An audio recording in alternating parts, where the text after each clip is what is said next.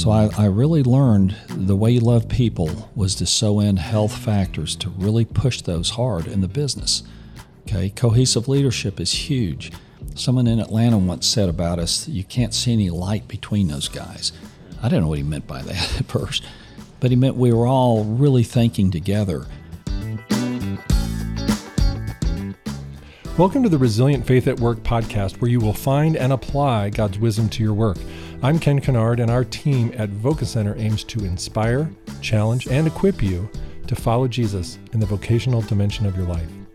As we get started with this episode, I want to thank our generous listeners who have become donors and made this work possible. We're so grateful for your support. Voca funders sign up to change lives by changing work. And if you like this content and want to partner with us to reach more workers, invest in Voca.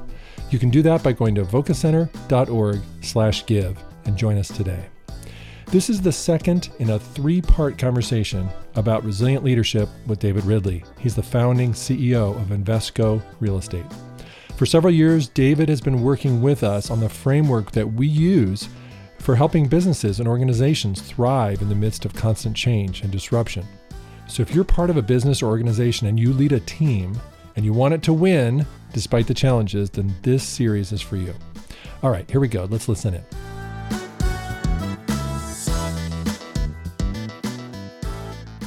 So, David, welcome back. It's good to be back. How long have we known each other now? Well, that's a good good question. Um, guessing eight years. You're the Eight? smart guy. I'm, I'm the what? You're the smart guy. So Okay, good. We've got that on we've got that on record. I think we met in like 18 or 19, Huh. and a mutual friend connected us. And we had dinner in the city with our wives. Yeah. Remember that. And And I, I always tended to guess too short, so I went longer this time. well, that's funny. but uh, yeah, I would have guessed it was before that. Well, you know, a year with me is like seven years. It's Yeah, like dog years. Yeah, it's dog years. For sure. oh boy.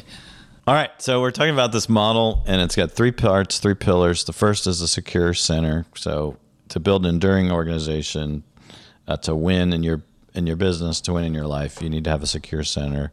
The pillar two is uh, you need to enlist extreme team engagement. You got to get the full investment, all your people. And then the third pillar, which we're going to talk about in a subsequent conversation, is uh, delivering an elite client experience. So let's talk about pillar two a little bit. And you kind of alluded to it a little bit in our last our last conversation. You said you came to the realization that there was no way you're going to compete and win if you were just dependent on one person to have like all the answers and be the star.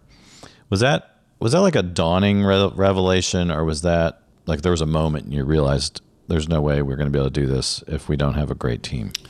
Yeah, um, in a way, it, it did come down to a moment. But uh, as I said in our first podcast, I was naive to even try this business. Uh, I had learned about the the uh, funds management business on behalf of these large pension funds, endowments, foundations. We'll call them institutions. I'd learned that's where all the money was, and I worked at a large life insurance company, and we were investing just our own money, but they saw the light and started moving towards these macro trillions of dollars of money to start trying to manage. So when I was offered the opportunity to do it, I took it thinking, well, if I fail, I'll fall forward. I remember that was in my mind. I was a young guy around 29. So I was really naive, as I'd said last time. So I, uh, I took it on, not really having much of a model to follow, but through the first two years, uh, realizing how stiff the competition was, the J.P. Morgans and Morgan Stanleys of the world, etc., I started to realize I don't have a chance to do this if I don't have a strong team, if I don't have some smart people around me. I can't be that guy. You know, I'm not Warren Buffett and I'm young and I don't have the experience these folks have. So that came to mind. Yes. So all that early on, the challenge, the the steepness of the climb, kind of made you realize this was important.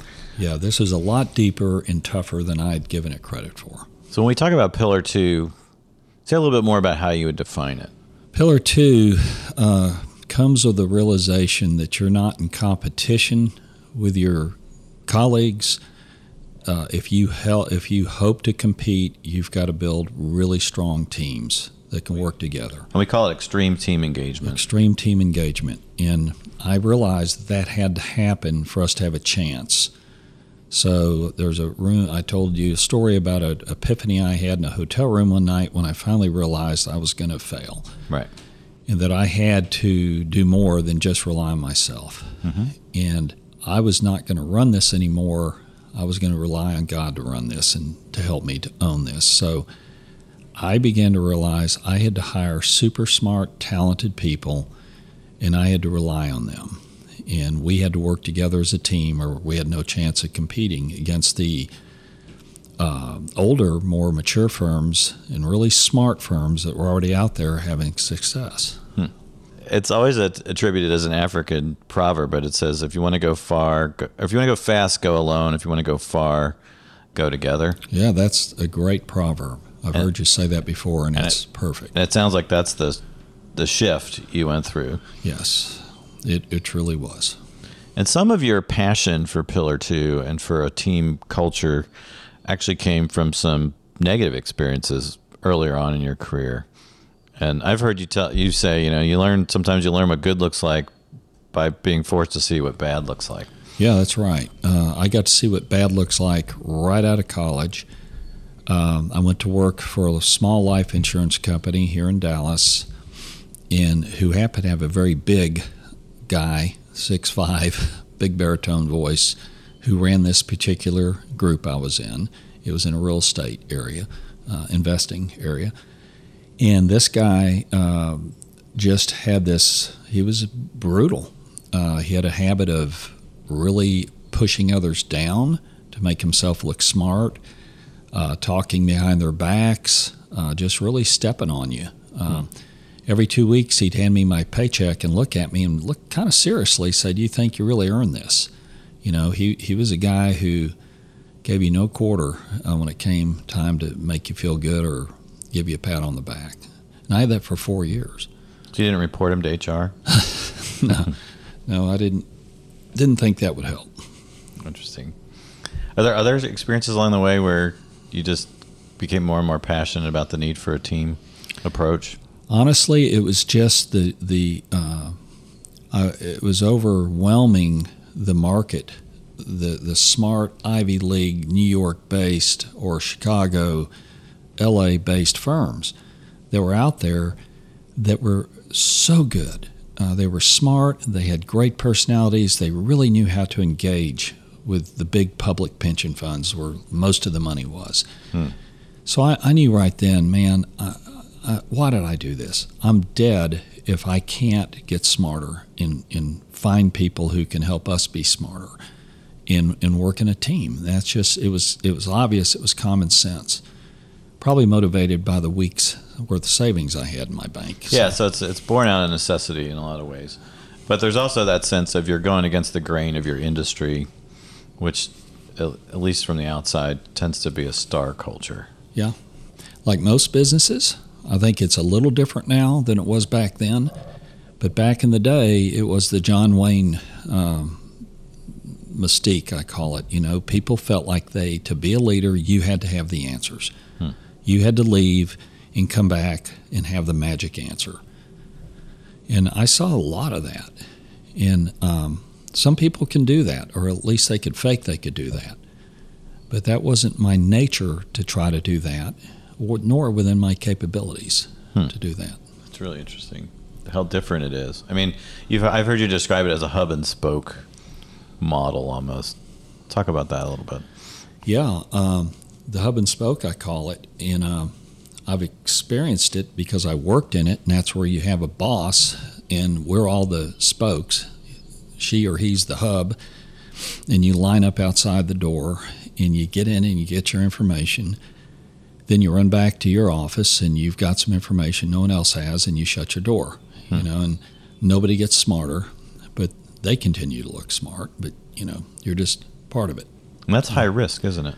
It's high, it's high risk for the business, yeah. High risk in every way. Um, a lot of those folks, to be honest, they survive because they're in a business where it's pretty fixed. Like the life company I was with then, the small life, they had their general funds. They weren't out competing for third party clients.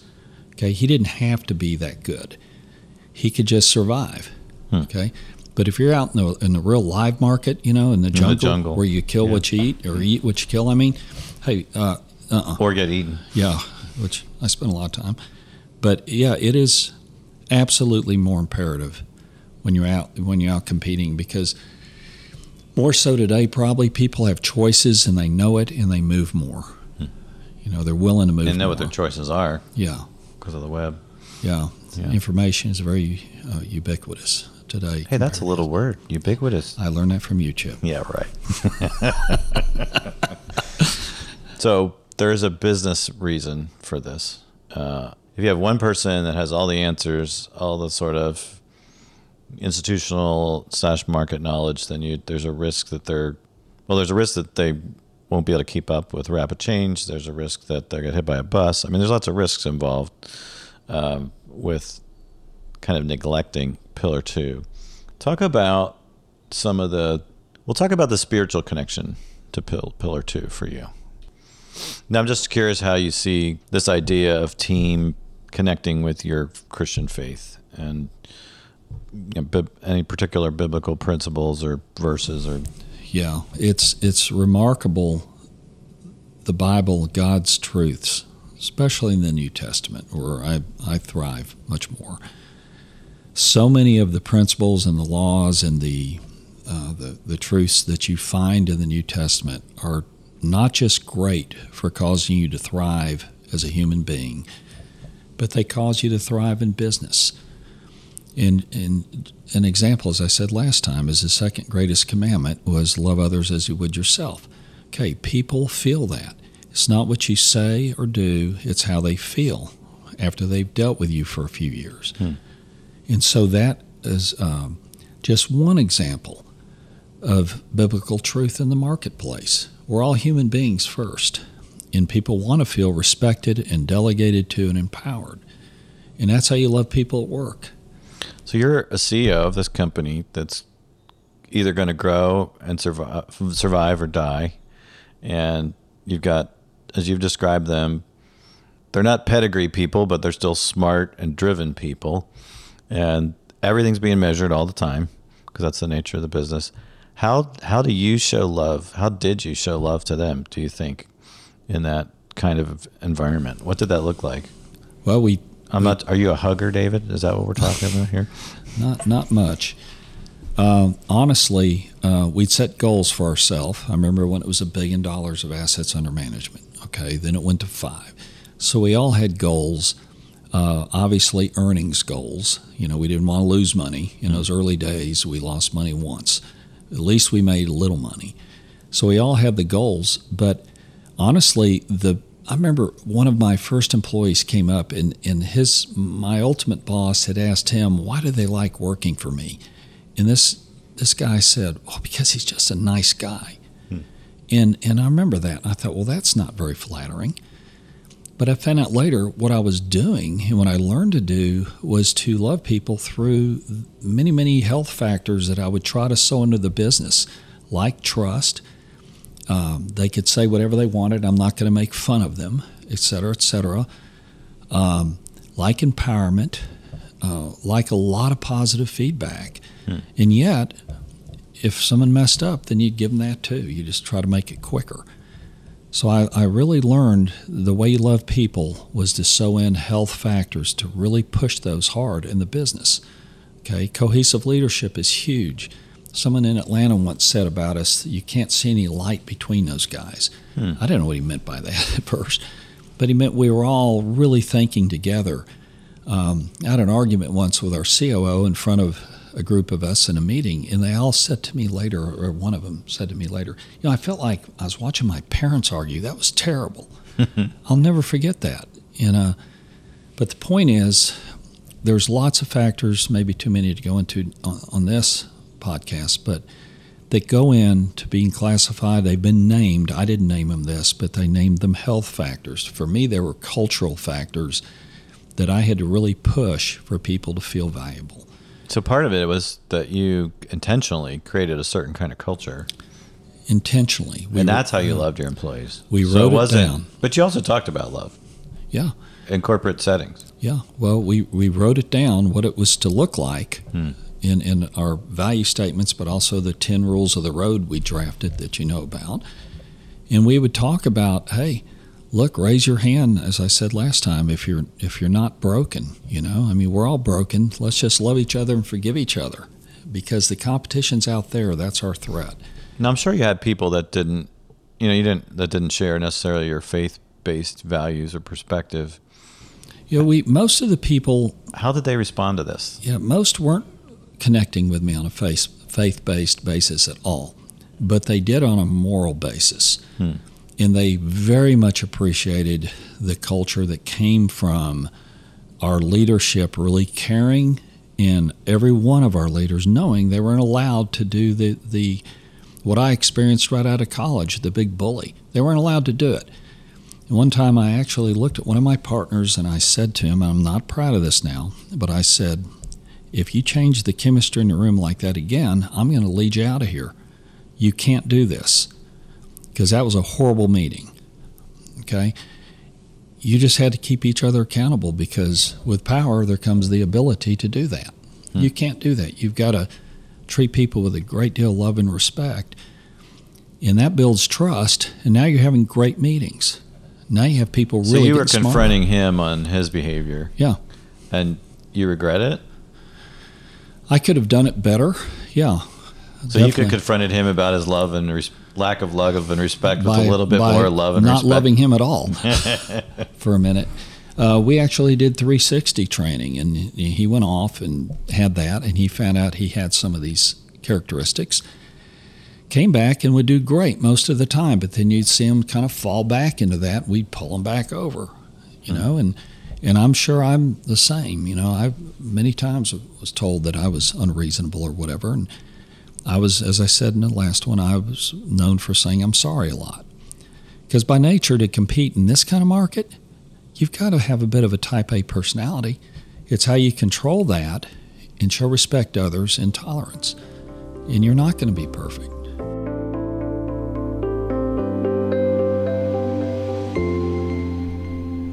Based on our research, the top challenge people are facing at work today is burnout.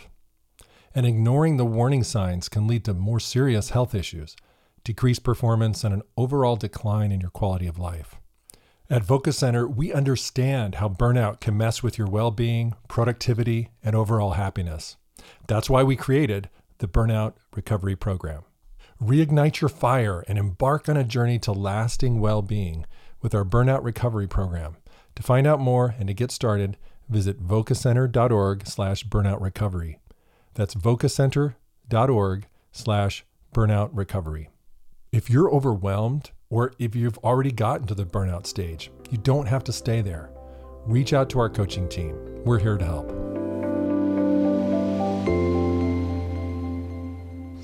Well, that, that statement there just leads me to another thought. It's part of pillar two, which is, you know, not everybody's going to want to play as part of a team. They're not all going to fit the culture. And you got, you guys as a leadership team were able to identify the characteristics of an ideal team player, team member. And one of them was that type A. Like you wanted, what'd you call it? Fire in the belly, something like yeah, that. Yeah, we had a uh, humility test in our minds. Was this person humble? Did they have a teamwork environment? And did they have a, you know, a teamwork ethos? And did we just say, did they have a fire in their belly? Or are they really one of these folks that like to get things done? And not just your traditional list maker. What's a humility? What's the how? What's the humility test? Well, it's it's just not focused on yourself all the time. Hmm. I, I was interviewing a person for a key position. I'll never forget this, and I could tell he was a, he thought very highly of himself. Just by the things he would say, the names he would drop, there was a lack of humility. But the last straw was he walked over to this picture on my shelf, and it was a picture of a group of the senior partners at the bigger firm of Invesco, and he pointed to it and he says, "By golly, I want to be in that picture." Hmm. And he hadn't even gotten a job yet. You know, he hadn't proved himself or anything. So And- somehow that crossed the line. That wasn't just ambition. That wasn't healthy ambition. There's something about that that set off a warning for you. It showed a bit of a star system. Hmm. And you would never say that. Uh, at our firm, you could hardly say the word I or me. It was we and us. And to this day, I have a hard time saying I. And it was because it became part of our ethos. We were a team. We made a decision on an investment that went wrong. It wasn't anyone's fault, it was a team. We all said yes in the investment committee or whoever was in there. Nobody did anything on their own. Hmm. We got as smart as we could. We IQ compounded together the best we could around every major decision. And it was never someone's fault. Now, if you were um, a star system kind of person, you would tend to weed yourself out because you wouldn't survive. You, you couldn't. Yeah, it's a it's an important point because it's it's the it's the idea that a good culture, a good healthy company culture, organizational culture is only good for the people who want to work in that kind of culture. It's not it's not necessarily good for everybody. Totally. And you know, there's different cultures. They, the consultants are the gatekeepers that we have to impress to get to the pension funds so we can manage their money. Okay, they nicknamed us the Boy Scouts. This other fantastic, amazing firm that had been around since the late 60s, I believe, named RREEF, they named them the Frat Boys. Hmm. Okay? The, uh, two I think we'll be interviewing them next. and they had a great, great handle on checking your ego at the door. A lot of the same rules we have because I talked to them. We're all friends, and I, they're just a whole different kind of breed. And yet they created a lot of great accountability and were great competitors. That's great. That's a that's an important point too. It kind of goes back to something we said last time about sniffing out different cultures and figuring out the one that's right for you, which is a career learning. Um, you just said something about check your ego at the door, which I believe is part of your framework for meetings. And most of us hate meetings, but you guys, I don't know whether you liked your meetings or not, but it was a critical part of this extreme team engagement part of your culture say talk to us about meetings and how did you you know how did you optimize your meetings Yeah, today I hate meetings. I do everything I can to avoid them. But in order to get smarter and really compete, you obviously have to have some great meetings.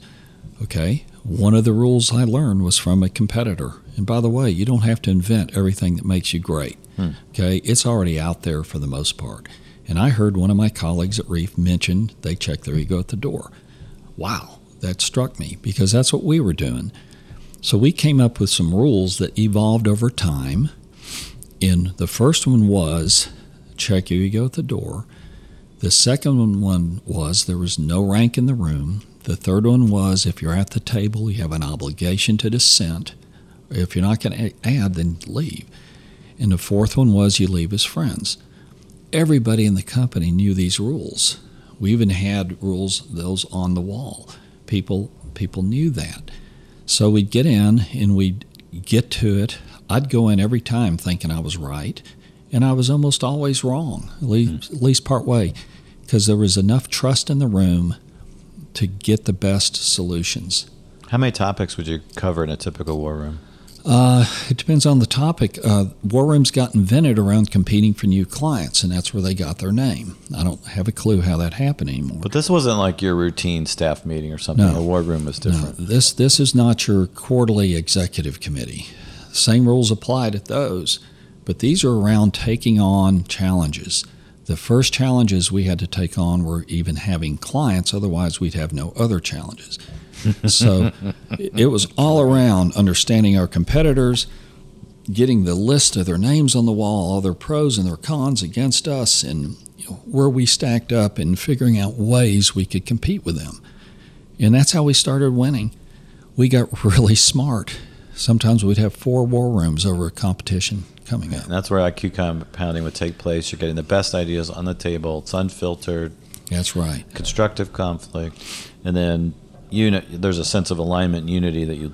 Once the process is over, how many war rooms it takes, there's a sense of we're all headed in this direction together. Yes, and you didn't have it didn't have to be unanimous. Sometimes it wasn't. Usually it was. Usually you'd build a consensus. Sometimes it wasn't a total consensus, but that person was never allowed to say, I told you so. Hmm. That was unheard of. So go back to the rules. Let's go through each one of those. Just let's let's as as my friend and colleague uh, likes to say, Sarah likes to say, double click on each of those. The, f- uh, the first one I think was uh, check your ego at the door. Yeah. Just ex- ex- expand on that a little bit. Well, I mean, you walk in there in any meeting, any board. Me- I've been in thousands of board meetings for the clients and everything else that I did. Uh, everybody walks in there with an ego. Everybody wants to be heard. You want to make that one statement, you know, that Right. everybody respects and you added value. Okay, none of that's allowed. You're going in the room. You're all equal. I don't care if you're a founder like I was, or if you're an asset manager working for us. You're all equal. You all have the same brain power. You're all in there with that one issue or maybe more that you're in there to solve. So check your ego at the door means you're going to be in there and you're going to be vulnerable and you're going to be humble and you're just going to put it out there. It's like you said earlier. You go in thinking it's going to break one way, and then you're at least open to it Every time a I, different way. I would walk out every time and think, golly, I wasn't right. That was better. Hmm. How about how about no rank in the room? I think that's a significant one, especially when you're you or the CEO. How do you how do you make that live? That was really only stated to support the no, to check your ego at the door. Hmm. Okay, no rank in the room was the second step to that. That uh, just because you happen to be COO or VP or whatever, we didn't use titles like that, but it didn't matter. Everybody was equal in that room. That's And good. what we could have written in it, it too complicated, but then there's no retribution after the meeting if you disagree. Yeah, that's probably part of that. But you didn't usually lead the meetings either, right? Like you No. had somebody else facilitate it, which is another way to kind of reinforce the idea that you're a participant, not in charge. I started by leading them, but then I sat down because I couldn't write as well as Max or spell as well as Max and, and others, and they would get up and they Yeah, Max is really good with little words. little words. He's good. No, actually, Max isn't. But uh, so Comes we, off as somebody who would be. but he would going. go in there and he would already have the board set up. So pretty much set up. So when we got in there, we could hit the ground running. Hmm. And you know, part of the hardest part of the meeting for me was deciding, okay, who should be in the room? Who's the best folks to be in this room for this challenge?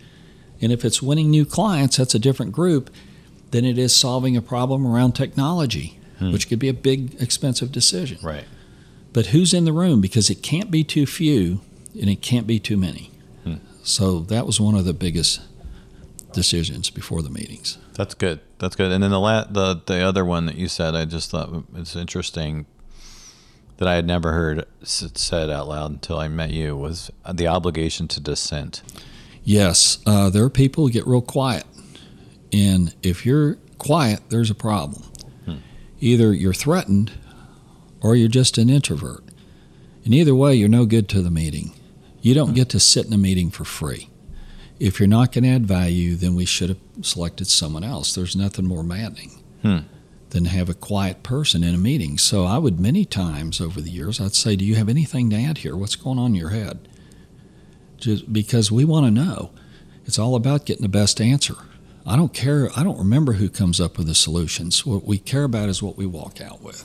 And wasn't there? That's really good because I think, yeah, you're not. What's the way you we're paying for you basically to be in this meeting, so we expect a contribution. Um, the obligation to dissent also means that if I disagree, I have to say it, You have to say it. And if I don't say it, you're going to assume I do agree. yeah, we're going to assume you agree.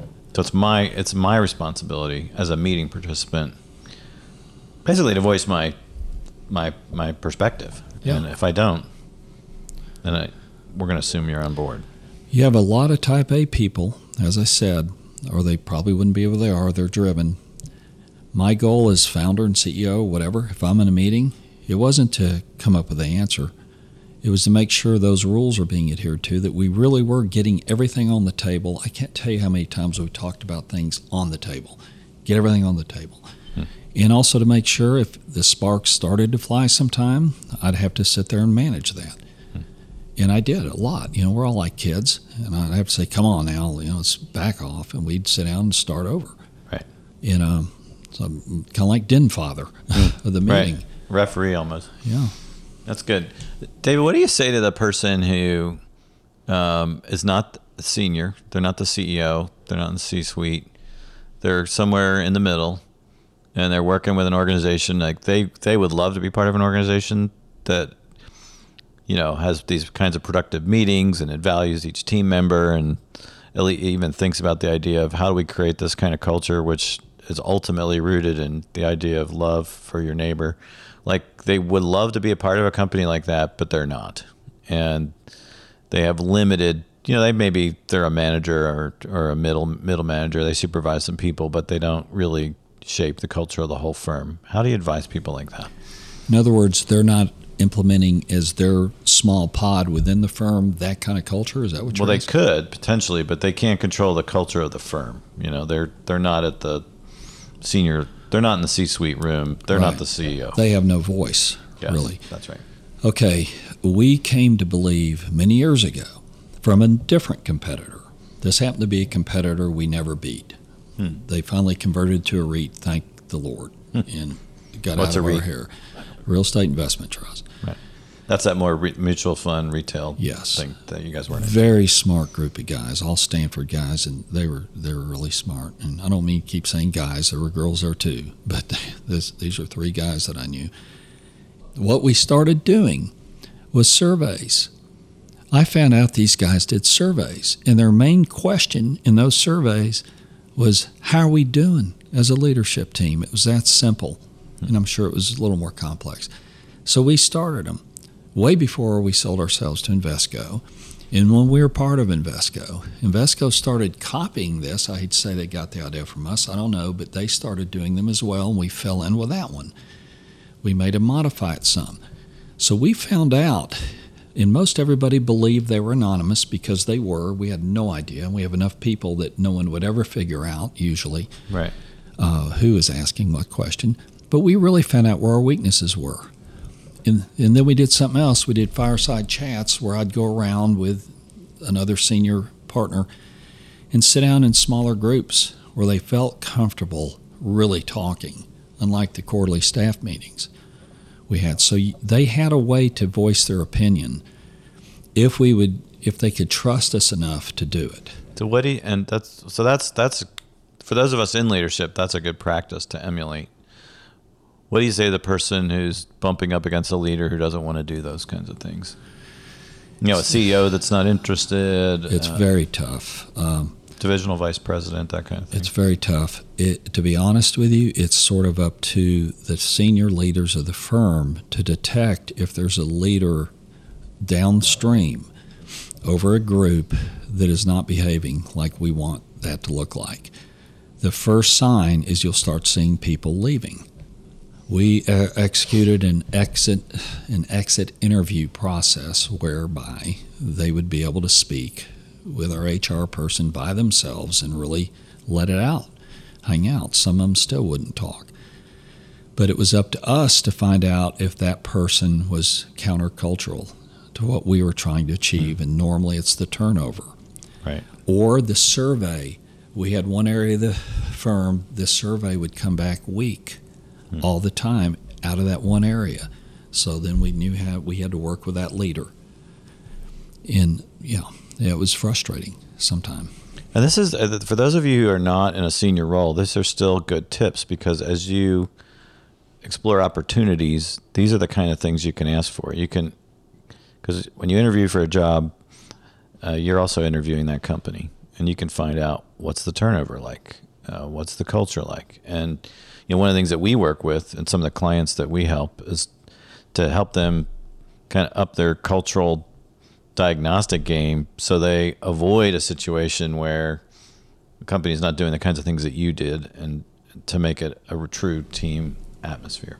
Stability is a huge asset. Yeah. We would take our BLS statistics with us to a finals presentation and show them our turnover relative. What's BLS? Bureau of Labor Labor Statistics. Oh.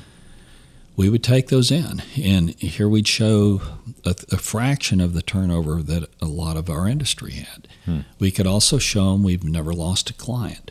Okay, those two things, people love stability and they love humility. So those are soft items that help you win. That's really good. And that, that sets us up for our next conversation, which is pillar three, and it's it's all about winning. But David, thanks for this. Thanks for the stories and the insights and the practices that you embedded uh, in your senior team to have this kind of sense of cascading down team culture. So encourage those of you who are listening to think about uh, your work situation, your environment. How can you like how can you encourage people to use the the gifts, the talents, the experience, their God given capacities to make the whole better? And even if you're not in a senior role, you can be a, a voice and an advocate for that. So, David, thank you again, and we'll be back uh, on another episode and finish the model with Pillar 3. Hey, thanks for listening. As we close this episode, I'm going to use the H word help. First, help us help you. Do you want to grow in your effectiveness as a worker and leader? Are you wondering if you are in the right job or career? Maybe you lead a team and wonder how to make that team better. Go to vocacenter.org/consult for an easy scheduling link and book your appointment with one of our great coaches today. We're ready to help you. Second, help us help others. This podcast is brought to you by generous donors who change lives by changing work through their investment at Voca. If you like this content and want to partner with us to reach more workers, donate to Voca. Go to vocacenter.org/give and begin your partnership today. We'll see you next time on the Voca podcast where we help you build resilient faith at work.